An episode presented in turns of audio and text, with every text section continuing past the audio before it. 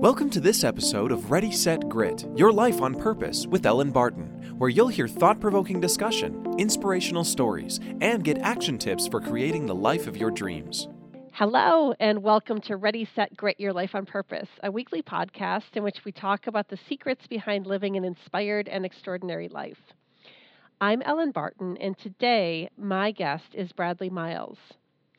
Bradley is a recent graduate of Columbia University, and he has a new book out called How to Break into Venture Capital and Think Like an Investor, Whether You're a Student, Entrepreneur, or Working Professional. The book is currently on 3 top 10 lists on Amazon, and Bradley has been on a whirlwind tour of college campuses around the country, speaking to businesses and entrepreneurial students and others who are looking to get into the field. Bradley, welcome to the show. Thanks so much for having me, Ellen. Yeah, I'm really glad that we finally have the opportunity to do this.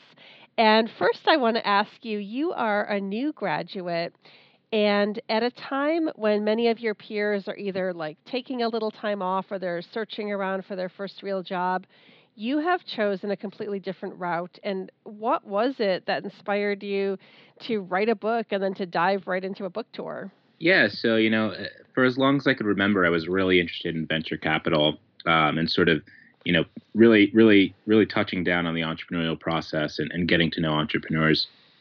So I went down, I wanted to sort of figure out how to move down that path. And a lot of people said it was, you know, through consulting or Wall Street. And it was this 9 or 10-year trajectory where I'd have to go to business school. So I did that for a little bit. I worked at Wall Street and, you know, just really wasn't cut out for me. So wanted to focus more so on, you know, going down the career path of working in venture capital. So I emailed about 60 firms and, you know, worked for free for a few months and made some contacts and landed my first gig in the industry. But really why I sought that path was really just having a front row seat to the entrepreneurial process, learning about data, trends, and insights. It's always something that's been a really big adrenaline rush for me. Wow, that sounds very interesting. And I want to back up just a tad because this audience of this podcast isn't necessarily one that, some of our listeners may be business savvy, some may not. And just in case they're not, can you just, on a really basic level, tell us what venture capital is? Yeah, so venture capital is money deployed to early stage businesses. So a lot of these businesses you could refer to as startups or tech businesses. But generally, it's just any business with the capacity to grow really fast. So a lot of you might go to restaurants like, Sweetgreen or Dig In, sort of these fast casual restaurants where you order on the go. These restaurants, you'll maybe see lines around the block, and they're growing really quickly.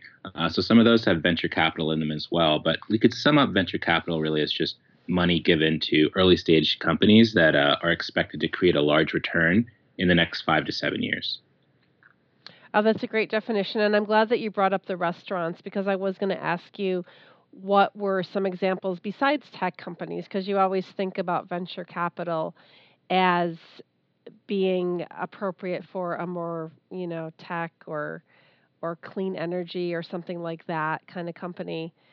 Besides these trendy restaurants, is there anything else that you think would be a good fit for venture capital at this time? Yeah. So the model's really expanding. You're seeing a lot of, you know, robotics companies, a lot of manufacturers get into it. So really, Ellen, it's really any business that has the capacity to grow extremely fast. So if your business, for any of the listeners, fits into that model, you know, definitely start thinking about venture capital and would be happy to sort of walk you through that process. I've sort of tried to make my email freely available. It's Bradley@BreakIntoVC if anyone wants to sort of stay in touch and needs help advising their business. Oh, fabulous. And I'll put that on the show notes page too, so it's easy for listeners to grab that. But thank you for sharing that. Is the heyday of venture capital over, or is it still accessible? I think at least for many people, there's a perception that the time of free-flowing money is no longer. What's your take on that? Yeah, so venture capital is actually entering a really exciting period.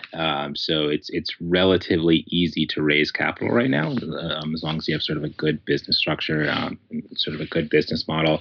A lot of people think the advent of, sort of equity crowdfunding, and by that I mean Kickstarter and Indiegogo, which are also great ways to raise funds, have sort of disrupted venture capital, but, it's always there. Just one thing to note, if you look at recessions for the past, 60 years, we've had a recession on average every 6 or 7 years since 1960. That's interesting because we haven't had a recession in the U.S. since, 07, 08. So we're sort of due for one. So I would just sort of advise any entrepreneurs or founders listening to really, if you're not prepared to, get ready to bootstrap your business, in the next few years to sort of make it through the next recession, but also start thinking about raising venture capital now while the climate's relatively easy. It's interesting to see, to hear you say that it's easy, because I think many people don't think that, but it's a good perception. It's good to bring that idea to the table. What in your book, you advise the readers to to approach the whole question of, I guess, getting funding by thinking as an investor. So what does that mean, and what specifically would you say to a business owner who's thinking about getting funding? How do you think like an investor? Yeah. That's a really great question. So, if we were to have a conversation about raising money, and I asked you a few questions like, what's your customer lifetime value? What's your customer acquisition cost?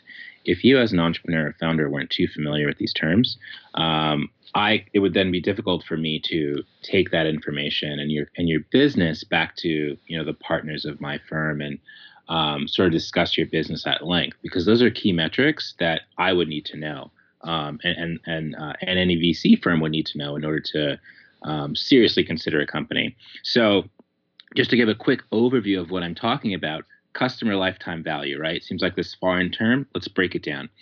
I love Seamless. That's where I sort of order food. I use it every week.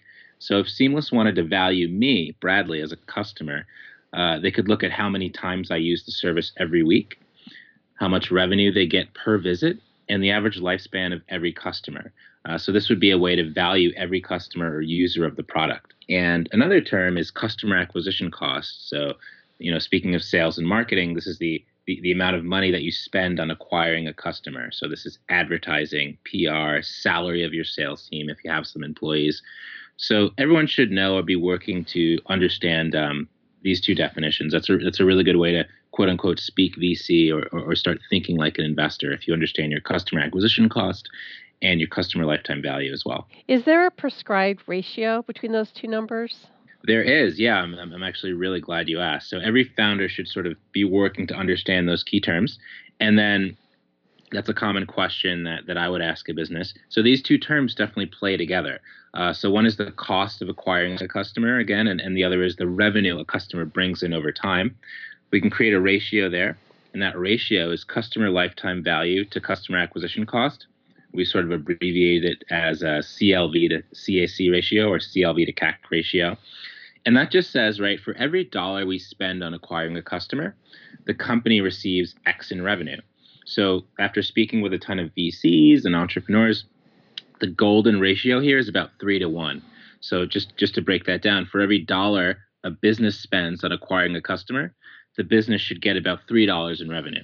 So any lower, they should maybe decrease spending on sales and marketing to try and find another way to adjust. And any higher, and they're probably in that high growth period, and they'll stable out to around a 3 to 1 ratio in the future. And that ratio doesn't take into account cost of goods sold or anything like that.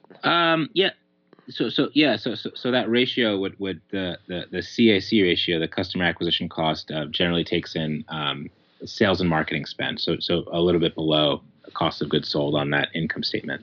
I see. Okay. Thank you. That's really helpful and a good number to keep in mind.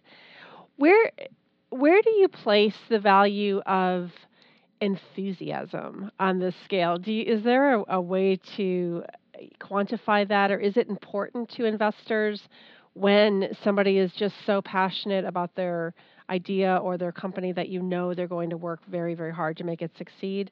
Or does that really not come into play? Is it just the numbers? Well, you touched on a really important, concept. Enthusiasm and grit is extremely important to an entrepreneur, young or old, when sort of VCs evaluate a business. So, we talked a bit about the numbers, but obviously if you don't have a strong passion, if we can't see that you're going to make it through those dark days where it's 3 a.m. and you just lost half of your clients or customers. If we don't think you're someone that could sort of make it through that, and you show signals, sort of showing that type of behavior, it would be hard to move forward. So enthusiasm and grit is really key ingredient of becoming a great entrepreneur. Yeah, I agree with you. And I love that you use the word grit. It's one of my favorite words. What is there a measure for that, or do you just get a sense of a person's grit and determination from talking to them? Yeah, I wish I could evaluate grit. I wish there was some formula I could use, but it really just comes down to talking to yourself, the team.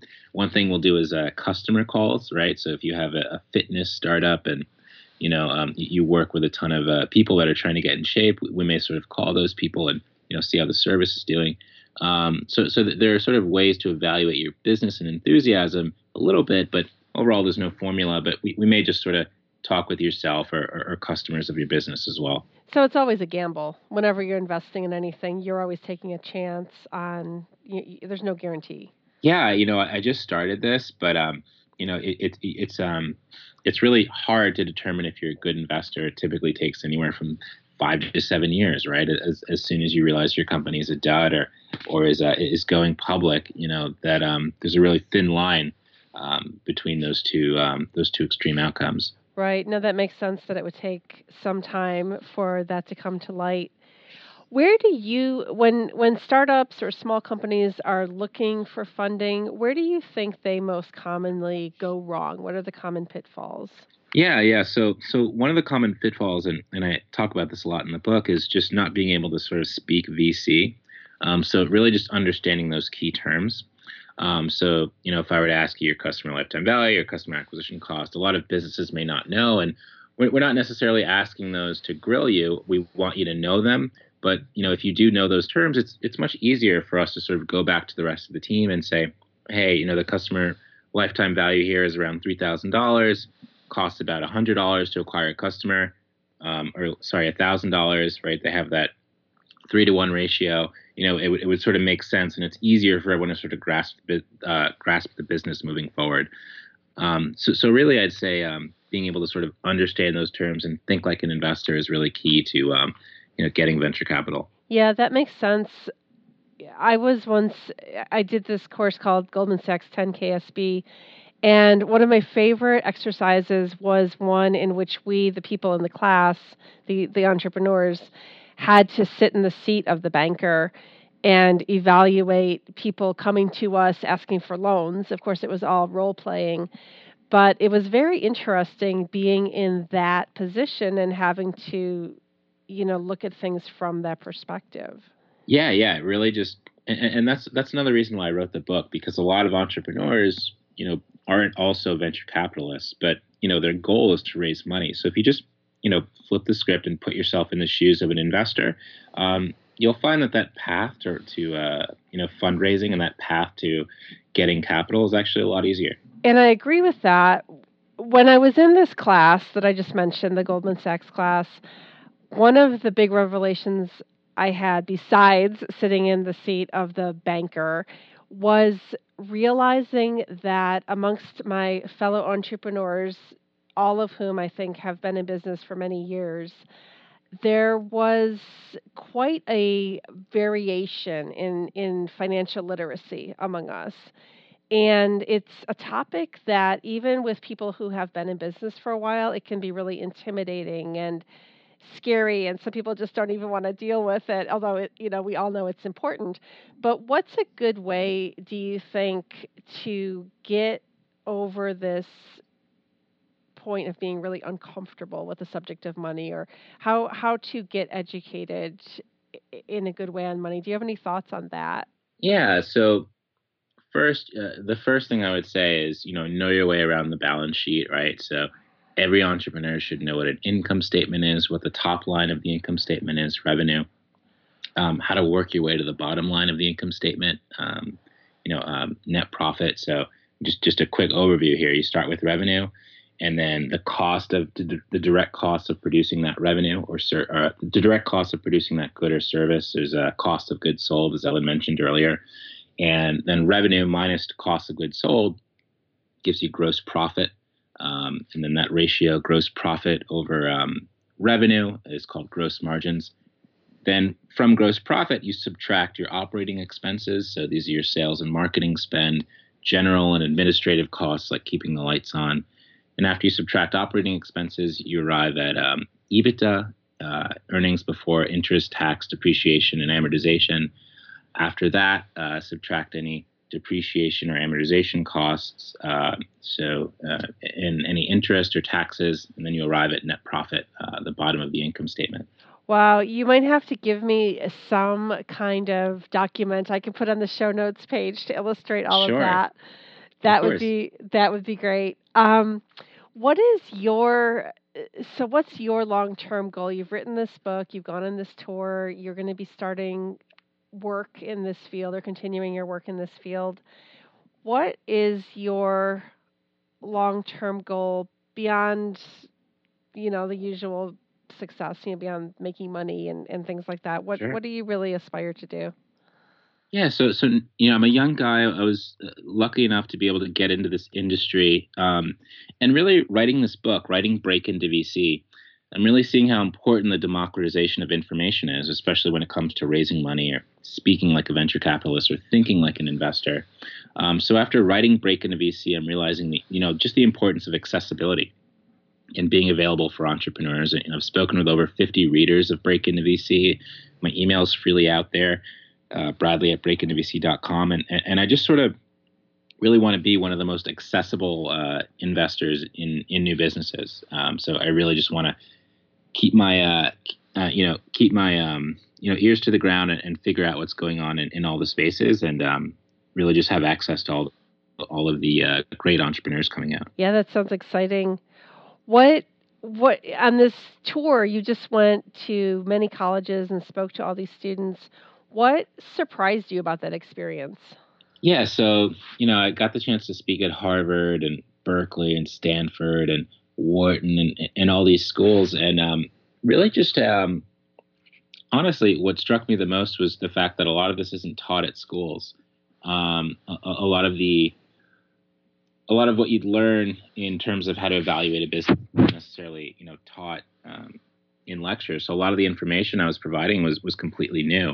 And that's resonated, with the general audience of the book. If you check the Amazon page, right, a lot of students have really, learned a ton from the book, as well as working professionals and entrepreneurs as well. So just the fact that a lot of this information wasn't necessarily taught in schools was a surprise for me, but also just speaking with a ton of students and realizing how tenacious they are and really just ready to start either building businesses or thinking like investors or working towards a career in venture capital. It's great you were able to help provide some resources for all of those things. It's so important.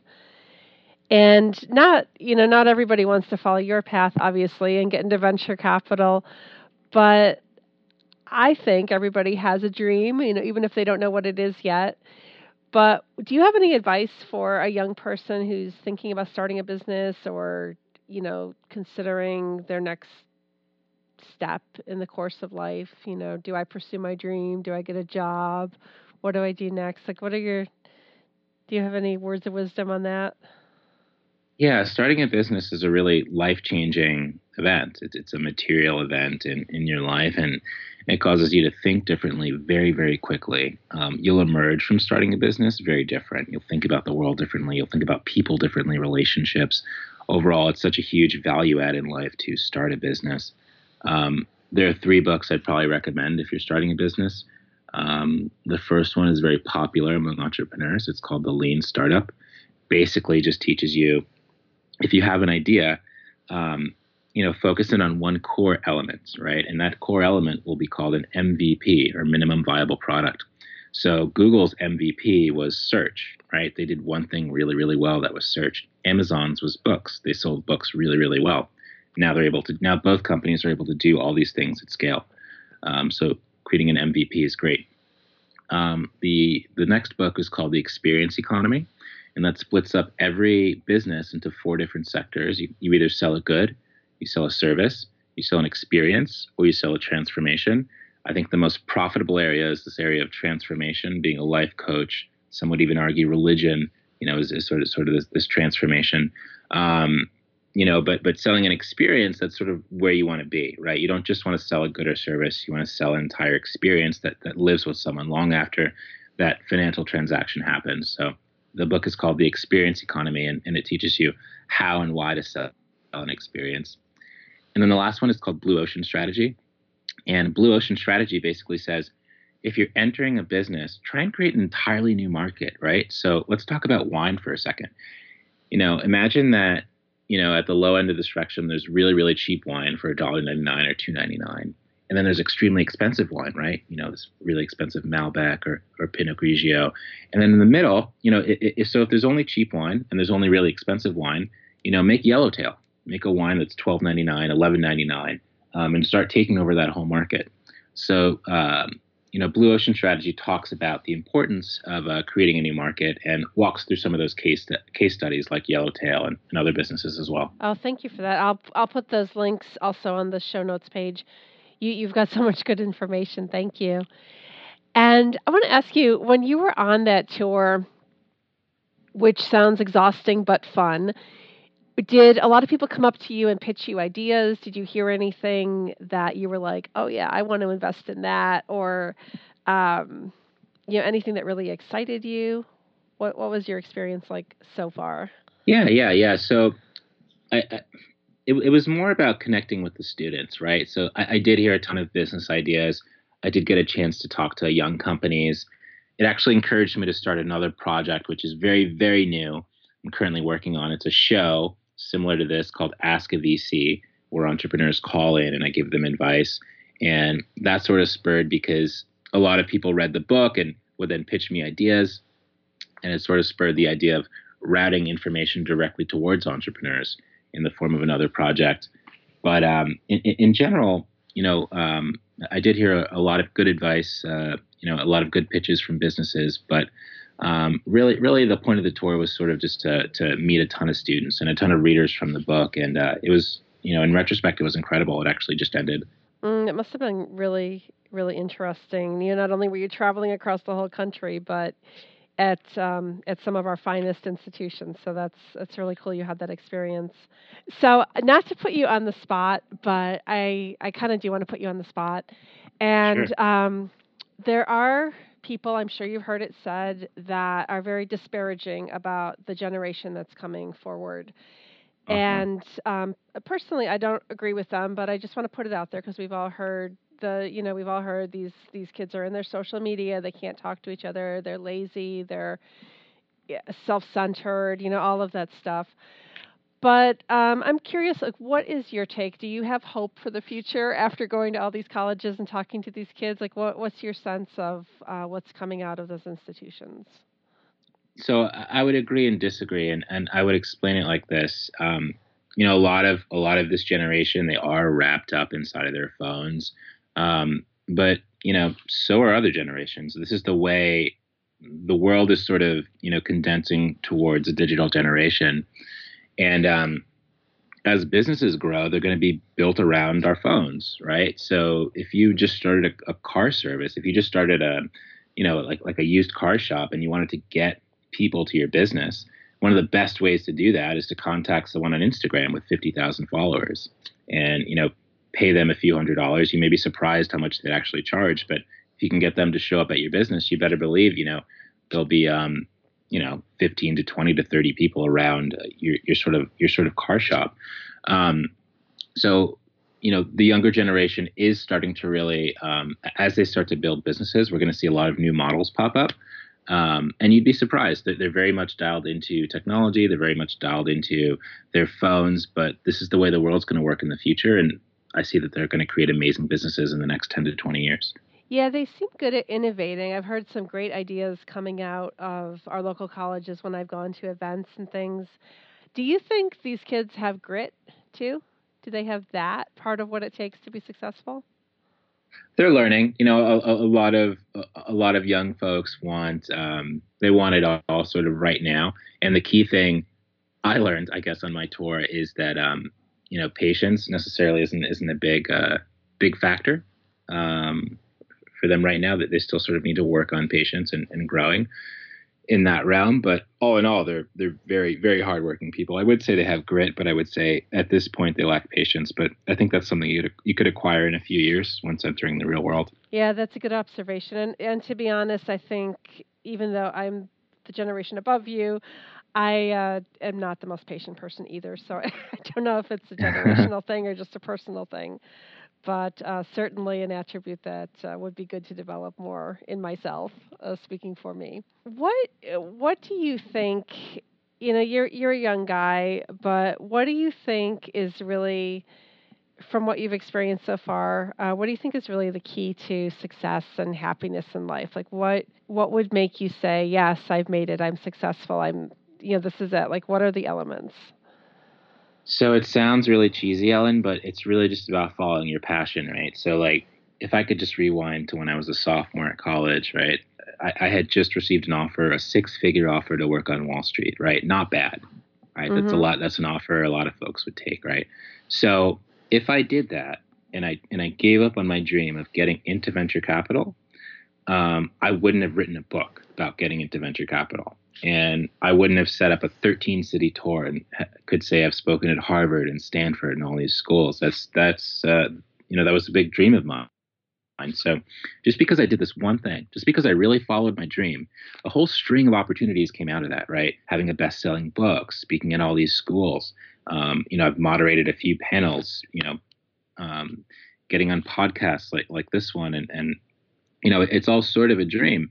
So I would say just in general, you know, for anyone listening, really just follow your dream, because what you don't realize is that journey is going to create so many other opportunities for you. I'm just starting my path and I'm so elated that I really found something I'm passionate about.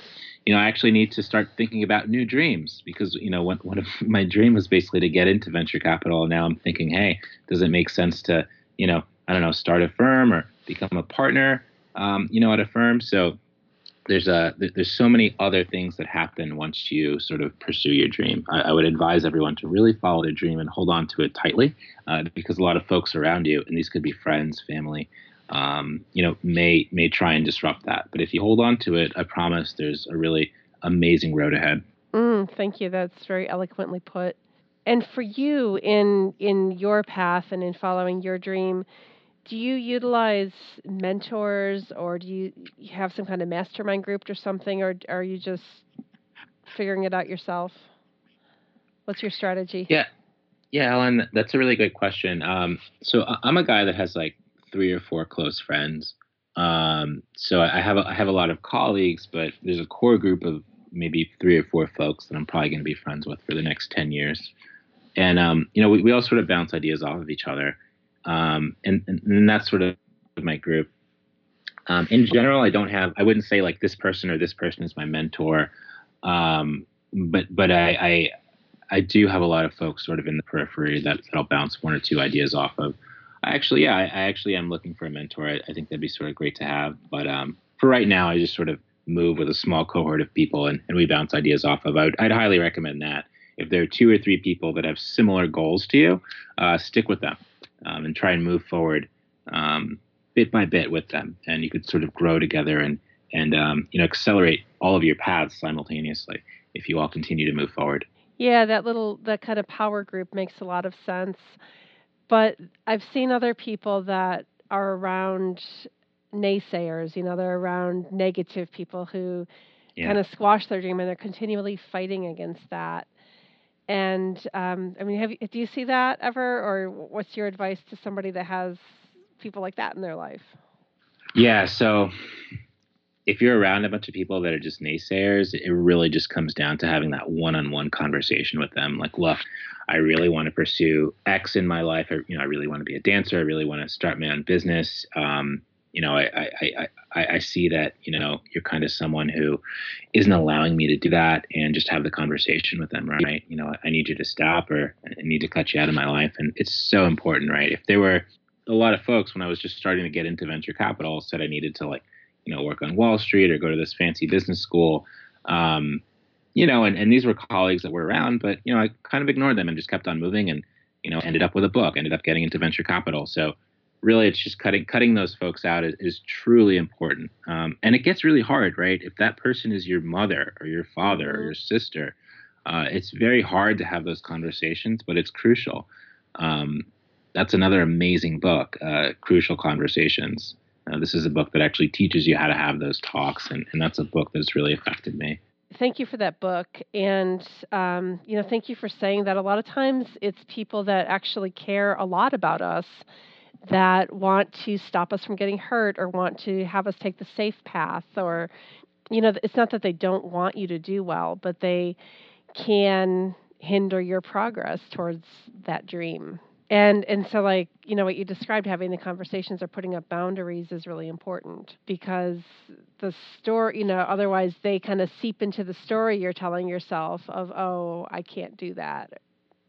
You know, their story becomes your story if you're not careful. Yeah, of course, there is that sort of self-fulfilling prophecy. You know, if you continue to hang around those folks, it sort of puts you on this downward trajectory, which ideally is, you know, you want to get off of as soon as possible. Yeah, and to achieve what you've done, you must have a strong story of, I can do this, I am doing this. You know, there must be some really positive affirmations you're telling yourself all the time to achieve what you've done at such a young age.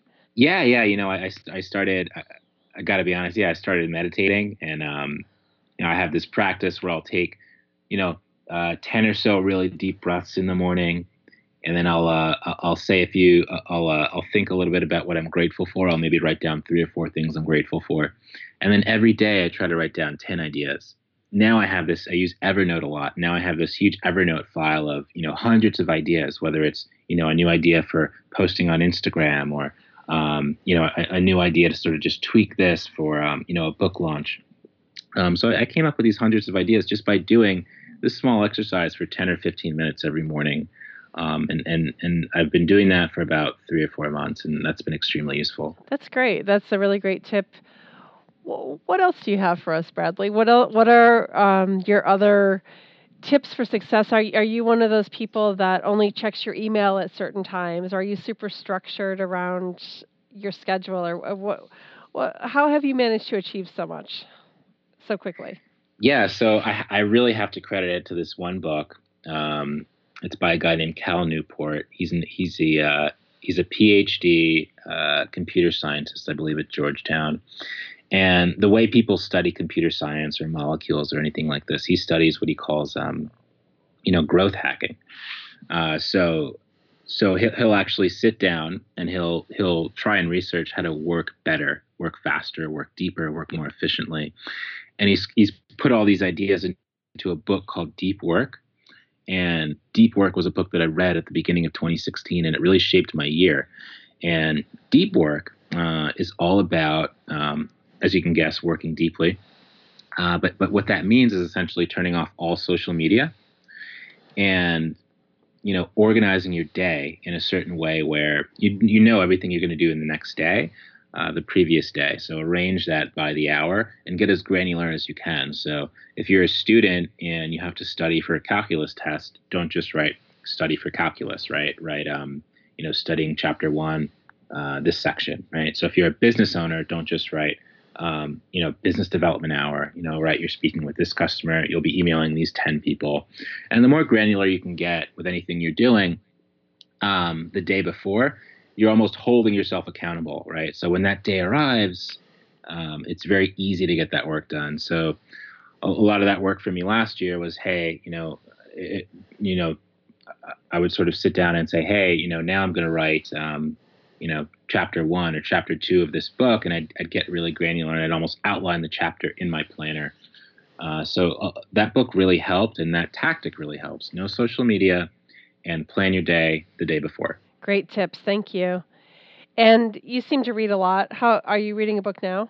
Well, I got to be honest. Right now, I have my own book next to me, and I'm sort of rereading it. I never read it since I published it, so that's been really fun. I don't think I'm reading anything right now, to be honest. I'm kind of taking a break. I just got off the tour, and I think I just wanted a week to myself. But I may get back to you once I think about it with some book recommendations.